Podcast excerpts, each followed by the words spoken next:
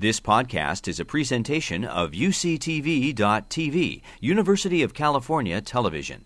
Like what you learn, help others discover UCTV podcasts by leaving a comment or rating in iTunes.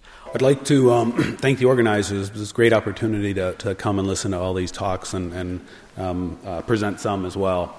So um, I'd like to. Uh, start. Um, so, genes are really um, central, and they're central for a couple reasons. I mean, first, uh, well, we, we, can use lots of sources of evidence to identify which are the genes that are important in any process. Here we're talking uh, about skin pigmentation. So, we have molecular biology data, clinically significant conditions, generally hypopigmentation, um, uh, different types of albinism. Um, non human animals, especially the mouse, has really been influential in helping us understand how genes affect pigmentation. Um, we can follow evolution in a number of ways molecular evolution, as well as um, just the, the evolution across, across different populations.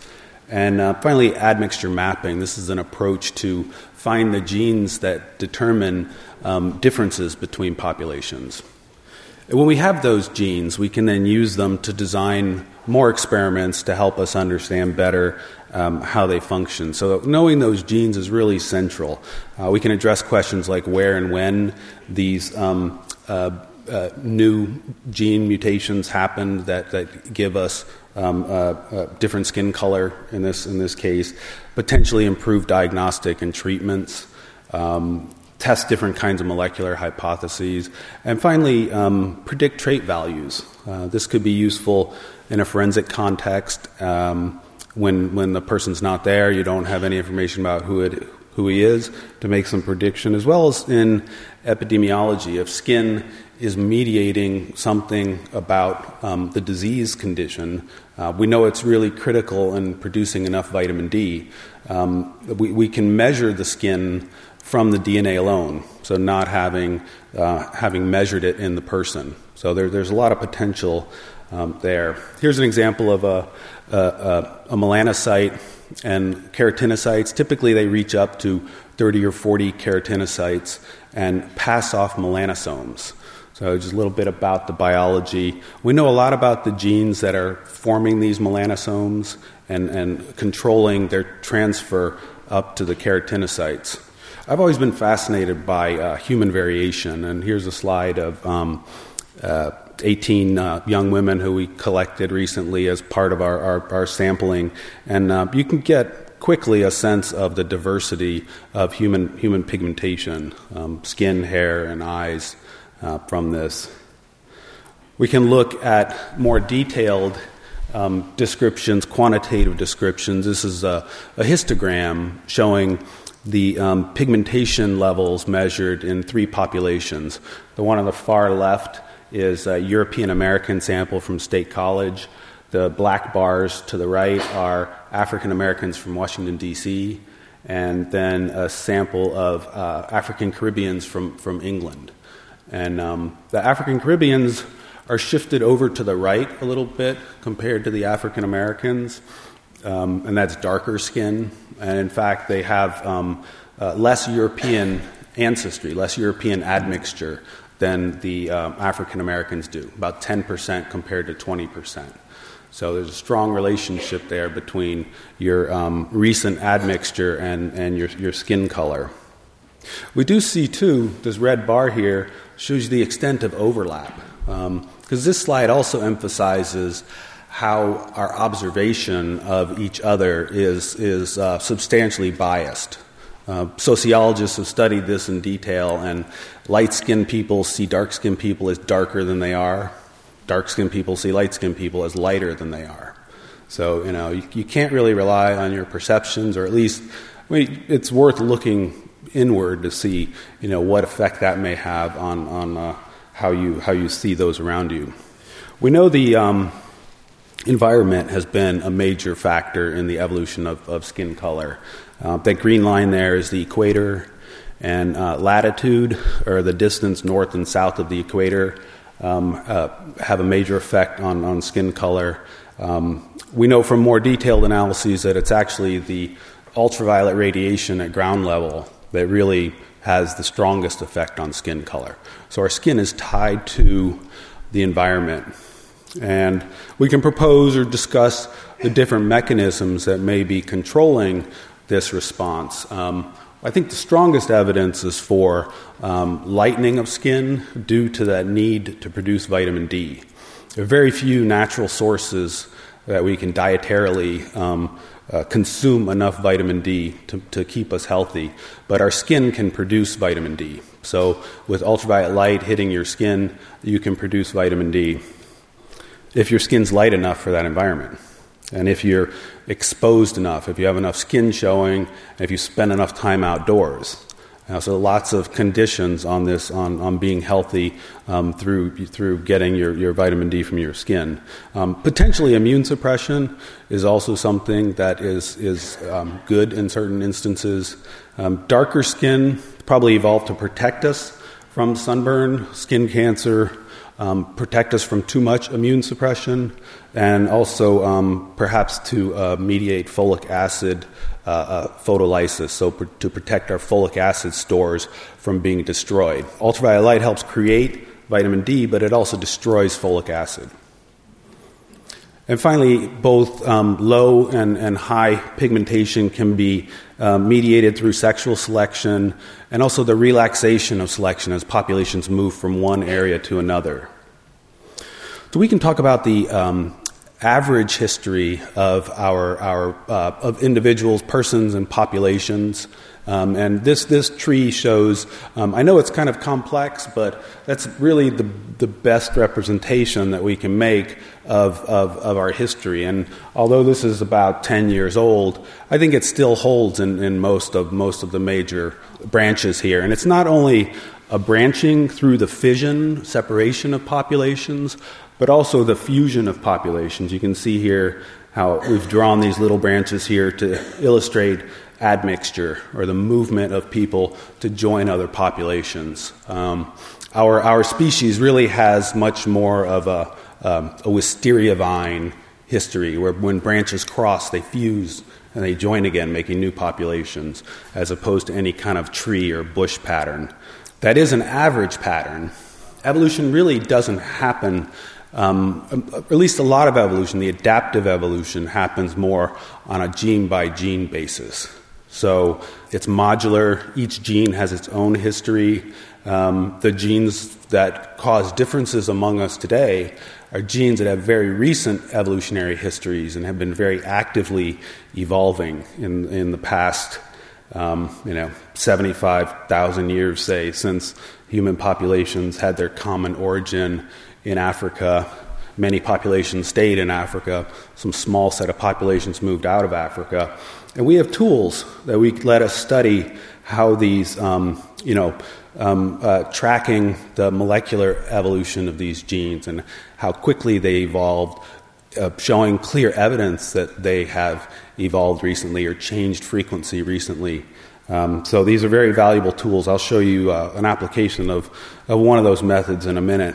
But I want to focus really on just three populations to start with. These aren't the three most important populations or three central populations. That tree I showed you before is really a better, better sampling of, of uh, human diversity, but these are worth looking at. You know, we were initially very light skinned before we lost our fur. All mammals are. You, you, spread your cat's fur, even as a black cat, you'll see the, the skin is white underneath. As we lost our fur, uh, changed our habits. We, we, we needed to become dark skinned. There's other branches here. The second branch is a common branch to East Asians and Europeans. Um, the third branch there is, um, would contain skin lightening events that were specific to East Asians. The fourth branch is the branch with specific to European um, changes. And finally, additional skin darkening events possibly on that fifth branch that I show in this, in this tree. So I mentioned admixture mapping before, and this is really a fundamental tool for finding the genes that cause differences between populations. Most of the genes are the same across all populations. If you look at the frequencies of, of, of alleles across populations, about 95% of the total variation is in common. You know, we have this very recent common history, but for certain things, especially superficial aspects, superficial traits, uh, we have evolved very, very quickly. And um, we can map those kinds of genes with, with this approach. So you basically start out with two parents, one light skin, one dark skin. These are the histograms describing their distributions. When they, when they um, mate, you have the uh, first admixed generation, and there's much less variation in skin color here, or whatever trait it is that you're talking about. Uh, everybody has two copies, one, uh, two genomes, one from a European ancestor, one from an African ancestor in this case. But, but by that second generation and all the generations afterwards, you have a lot of variation, a lot of phenotypic variation, and these are ideal samples for discovering which are the genes that are affecting this, this trait. Here it is as a chromosomal view. So you have two European chromosomes, two African chromosomes, or one of each. You get one of each by having one parent from each population. These black bars are recombination points. So um, you don't pass on to your kids the same chromosomes you got from your parents. You mix them up and then pass on this mixed up um, set of chromosomes to your to your kids. And after a few generations, you end up with these uh, chimeric chromosomes that have different ancestry segments. So we can track those ancestry segments and use that information to map to map genes. We do need to be careful about um, stratification. So there's variation in admixture levels across populations. So this this slide here shows you how the proportion of West African ancestry is positively correlated with a skin color measure, the M index. Um, you see a positive correlation. You also see the variance is different. So there's a lot more dispersion here, a lot more variability. And um, this is because, like most traits, skin color is much more variable in Africa. Even just considering the subset of Africa, West Africa, where the enslaved ancestors of the African Americans and Brazilians and uh, other populations that are represented here were derived. So even that, that subset of Africa is much more variable than Europe. But you have this confounding. So you have to deal with the fact that ancestry is going to be correlated with any, or skin color will be correlated with any marker that you measure that's different between those parental groups. But you can reduce that. You can remove that statistically. It's a process called conditioning or controlling. You basically remove the effects of one variable to study another. This is the, uh, the Duffy null locus, locus that varies substantially between populations and you can see the genotype determines the distribution of skin color. It has nothing to do with skin color. When you control for the uh, variation in ancestry, you get rid of that, uh, that effect on skin color. This is uh, uh the cover of, a, of, a, of a, uh, the journal where we published on the SLC24A5 gene. Um, this gene was first discovered by um, uh, Keith Cheng as the golden gene for zebrafish. So it affected zebrafish coloration. Keith called me up and said, "Hey, does this, you know, maybe this affects skin color?" I was quite skeptical until I looked at the public data set where it showed, uh, a, a, you know, a locus where Europeans, the the blue dot here, were totally fixed for an allele. You, you didn't find much in other populations. That's a very unusual circumstance, and um, sure enough, it has a very dramatic effect on skin color. You can see that here. Even after controlling for ancestry, you still have a strong effect on skin color. And in fact, in genome wide admixture mapping, we find SLC24A5 is really the strongest gene affecting skin color. Um, you see these other smaller peaks here. Once you condition for the effect of SLC24A5, those genes are much more prominent. So you can see that you can, you can detect those. So this, this statistical conditioning is a very common tool and uh, very, very useful. Um, one of the interesting things we found about not only SLC24A5, but some of those other genes that come up in this, this gene mapping analysis, like, like SLC45A2 or the MATP gene, is that the variation that causes Europeans to be light skinned is not the same as the variation that cause East, causes East Asians to be light skinned. So, this selective pressure to uh, lighten the skin, uh, probably in, in, in response to migrating to higher latitudes where there's less ultraviolet light, was, was quite strong. I mean, it's affecting, seems to affect any population that moves to a higher latitude. Um, And th- this was really kind of unexpected. Um, you know, we, we, we had other hypotheses about populations like Melanesians. Maybe they shared or didn't share genes with darker skinned populations.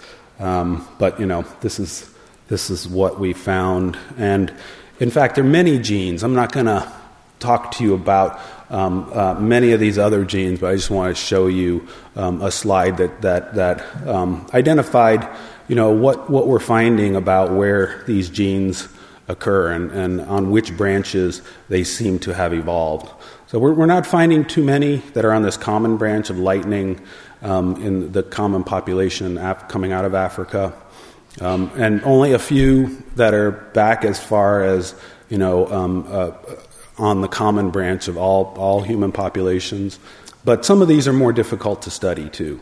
This is probably the case. I don't think that those genes don't uh, uh, exist and we can't understand them. We just haven't been able to find them yet. One very interesting tool we have is to look at the, the local genetic diversity. So this is using um, short tandem repeats or STRs. Um, if you watch too many uh, crime TV shows, you probably already know this acronym. But it's, uh, the, these are the markers you use for identity analysis. So if you have a forensic case, you, you type the STR alleles, and you can see there's lots of different variants. This is the chromosome here that doesn't have the new allele, the A allele, that gives you a lighter skin. This is the chromosome with the lighter skin. So you can see there's much less variation on that chromosome even though it's basically fixed in Europeans. So there's lots of copies of that chromosome, which usually means it's old and you're going to see lots of different mutations on it, lots of different STR alleles, but you don't. You only see pretty much, you know, one primary allele on most of these. So you can use that information to, to date when that mutation occurred or, or when it started to change frequency. That's really the more important point is, you know, when did that really start to evolve? So the dates or the time is here and the, the um, selective coefficient, how strong the selection was, is, is there. And you can put these on a tree then. So you can look at when the timing of um, some of these genes, it's SLC24A5, MATP, and TRP1, changed frequency compared to when um, KIT ligand and some of the other ones changed frequency, and they seem to match those splits on the tree.